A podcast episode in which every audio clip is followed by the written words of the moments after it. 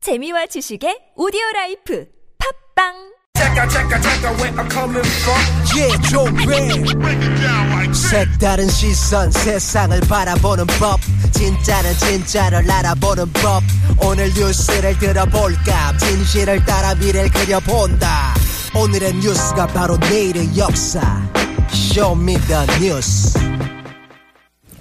네, 오늘 2부에 마련된 특별 토론 관계로 쇼미더 뉴스 오늘은 일부로 앞당겨서 진행하겠습니다. 자, 강양구 프리랜서 기자와 함께 합니다. 어서 오세요. 네, 안녕하십니까. 강양구입니다. 네. 네, 네. 자, 어, 첫 소식 어떤 소식인가요? 어제 문재인 후보가 민주당 대선 후보로 확정이 되면서 네. 5월 9일 장미 대선의 대진표가 사실상 확정이 되었습니다. 네. 이 국민의당 충청권 순회 경선이 마지막 오늘이긴 합니다만 네. 안철수 후보는 이미 압도적 지지를 얻어서 국민의당 후보로 사실상 확정된 것이나 다름이 없기 때문입니다. 예, 예. 일단 문재인, 안철수, 홍준표, 유승민, 심상정의 5자 구도로 정립이 되었습니다. 네. 몇 가지 포인트가 있습니다. 문재인 대세론으로 굳어갈지 아니면 최근 지지율 약진을 토대로 문재인, 안철수 양강 구도가 될지가 1차적인 관심사입니다. 네. 이 과정에서 보수 단일 후보 또 비문연대 같은 후보 간 합정 연행이 돌출될지도 관전 포인트입니다. 뭐 마지막으로 심상정 후보가 완주할지에도 관심이 쏠리고 있습니다. 예. 아무튼 이제 오늘 국민의당 대선 후보 선출이 이제 마지막으로 남아 있는 거 아니겠습니까? 네, 그렇습니다. 확정이 되는 대로 저희가 국민의당 관계자와 인터뷰 준비하고 있습니다. 조금만 좀 기다려 주시고요. 자, 다음 소식으로 가죠. 네, 방금 장미대선 대진표가 완성이 되었다고 말씀을 드렸습니다. 네, 네. 그런데 보수단이라 비문연대 등의 핵심에는 바른정당의 유승민 후보가 있습니다. 그렇죠. 네. 그런데 유승민 후보가 오늘 나는 왜 정치를 하는가라는 에세이집 출간을 계기로 기자들을 만나서 간담회를 했는데 예. 이 의미심장한 얘기들을 몇 가지 했습니다. 음. 일단은 이 보수 후보 단일화와 관련해서는 홍준표 후보는 출마할 자격이 없는 사람인데 그런 사람과 단일화 논의를 하면 저도 자격이 없는 사람이 된다. 네. 그런 후보와 단일화 이야기를 하는 것은 바른 정당을 시작한 이유를 부정하는 것이기 때문에 앞으로도 입장이 바뀔 가능성은 없다라고 잘라 선언을 말한 들었습니다. 거네요. 네 그렇습니다. 예, 예. 그리고 국민의당과 최근 지지율이 급상승한 안철수 전 대표를 겨냥해서도 예. 국민의당은 보수 정당이 아니고 민주당에서 뛰쳐나온 민주당이 이중대 비슷한 정당이라고 비판을 했습니다. 예. 또 박지원 대표 같은 분은 과거 북한에 불법적으로 돈을 갖다 바친 대북 송금의 주역이고 예. 국민의당은 사드에 대해서도 당론으로 반대하고 있다. 그런 정당을 누가 보수 정당으로 인정해 주겠느냐고 반문하면서 예. 비문연대에도 확실하게 선을 그었습니다. 어, 상당히 세게 발언했는데. 네, 그렇습니다. 예.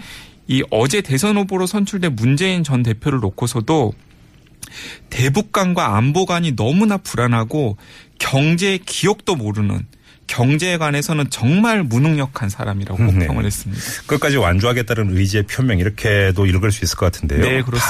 바로 어, 자유한국당 후보와 바른정당 후보 간의 단일화 문제 지금 계속 설전이 오가고 있지 않습니까? 네, 그렇습니다. 잠시 후 2부에서 두 당 관계자 연결해서 토론 가져보도록 하겠습니다.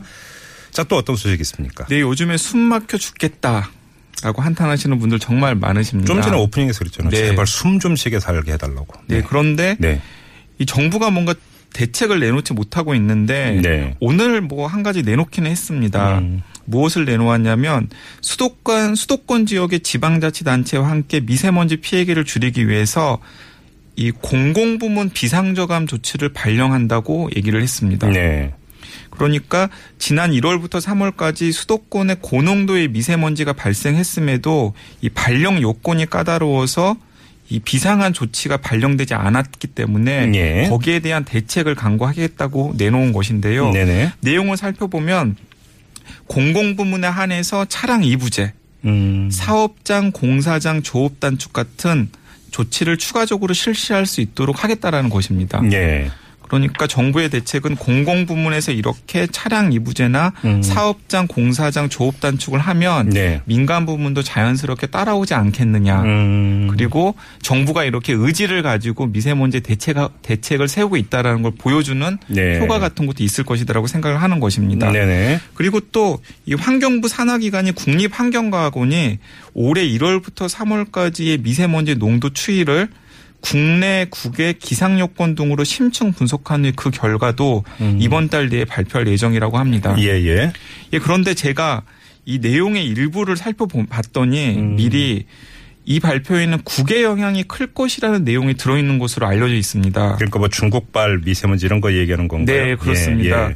그런데 이 중국 영향이 크다고 나올 경우에는 사실상 국내에서 미세먼지를 줄일 수 있는 방법이 없다라는 것이고 그렇죠. 하늘로 날아오니까 하늘 막을 방법은 없는 거고. 네, 그렇습니다. 자칫하면은 이런 연구 결과가 미세먼지 문제를 방치해온 환경부에 면죄부를 줄 수 있는 것이기도 해서 음. 또 또 한 차례 논란이 예상됩니다. 예, 예. 아. 또 한편에서는 이 미세먼지 농도가 높을 때는 공공부문만 실시할 것이 아니라 좀 더 음. 강력하게 차량 이부제라든가 네. 공사 중지라든가 음. 석탄 화력 발전소 가동 중단 같은 특단의 조치를 취해서 예. 실제로 미세먼지의 농도가 떨어지는지 떨어지지 않는지를 확인한 다음에 음. 그런 조치들을 가지고 중국에도 목소리를 높여야 예. 뭔가 실효성이 있다라는 주장도 있습니다. 뭐 저 같은 경우도 그러니까 그 웬만하면 하루에 조금씩이라도 걸으려고 네. 노력을 하는데 걷고 나면 목이 칼칼하고 코가 뭐하고 진짜 그런 것 같아요. 그리고 지금 정부는 계속 마스크를 쓰라고 대책을 내놓고 있는데 네.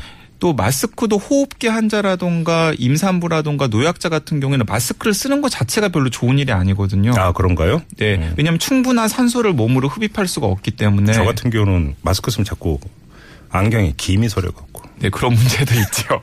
예. 아 이거 대단히 중요한 문제예요. 네, 네. 넘어가죠. 또 어떤 소식이 있습니까? 네, 일방 일본군 위안부 피해자 이순덕 할머니가 향년 99세로 오늘 별세를 했습니다. 아유, 또 한 분이 돌아가셨네요. 네. 예. 1918년생인 이 할머니는 위안부 피해자 생존자 중에 최고령이었습니다. 음. 이 16세이던 1934년 일본군에 끌려가 고초를 겪었고 45년 해방 이후에 귀국을 하셨는데요. 예. 1991년 일본 야마구치현에서 또 다른 위안부 피해자 9명과 소송을 시작한 당사자도 이 이순덕 음, 할머니입니다. 네네네. 예, 98년 광복 이후 처음으로 30만 엔의 배상금 지급 판결을 이끌어내기도 하셨고요. 예. 예, 이 할머니는 추운 겨울에도 지지 않는 고고한 동백을 닮았다 해서 동백꽃 할머니라고 음, 불리기도 했습니다. 예. 현재 정부에 등록된 위안부 피해자 238명 가운데 생존자는 이순덕 할머니가 별세를 하시면서 음. 이 38명으로 줄어들었고요. 네. 2015년 12월 28일 한일 위안부 합의 후 세상을 떠난 피해자는 이 할머니 포함해서 총 9명입니다. 그러게요. 아무튼 그 고인의 명복을 빌고요. 제 세상에 정말 편안히 계시기를 기원하겠습니다. 자, 다음 소식으로 가죠. 네, 검찰이 오늘 오전 이 박근혜 전 대통령이 구속함된 서울구치소를 찾아가 대면 조사에 나섰습니다. 네. 음. 이 31일 구속일의 첫 조사인데요.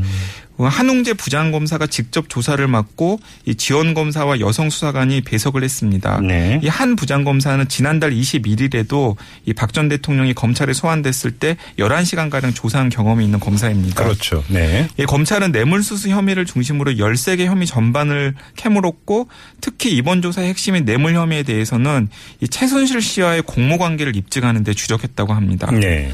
이 검찰 조사와 구속 전 피의자 신문에서는 혐의를 대부분 부인했던 박 전 대통령이 이 본격적으로 시작된 검찰 조사에서는 어떤 입장을 취했을지 주목이 됩니다. 자, 그리고 이제 우병호 전 민정수석 소환하죠. 네 그렇습니다. 네. 이 박근혜 최순실 게이트의 주요 인물 가운데서 유일하게 구속이 안 된 사람이 우병우 전 청와대 민정수석인데요. 네네. 검찰이 오는 6일 소환해서 조사할 예정이라고 합니다. 음. 이 오늘 피의자로 출석해 조사를 받으라고 통보를 했고요. 네. 이 우전 수석은 그간 이 최순실 씨의 국정농단 비리를 알면서도 묵인 방조했다는 의혹을 받아왔고 음흠. 또 국정 국정농단 사태가 불거지자 대책 수립을 주도하며 사태를 무마하려 했다는 의혹도 제기되었습니다. 예. 애초 2월에 이 박영수 특검팀도 우전 수석을 직무유기 직권남용 등의 혐의로 피의자로 소환해 조사하고 구속영장을 청구했으나 법원이 기각을 했습니다. 네. 이 검찰이 이 우수, 우전 수석을 조사하고 나서 구속영장을 다시 청구하는 방안을 검토하고 있기 때문에 네. 이번에도 또 빠져나갈지 음. 아니면 마지막으로 구속이 될지 네, 관심사입니다. 그러게요. 자, 한 소식만 더 전해 주시죠. 네, 이 위기를 겪고 있는 대우조선해양이 이 백기사를 자처한 단골 선사로부터 초대형 유조선 세척을 수주했다는 반가운 소식입니다. 네네.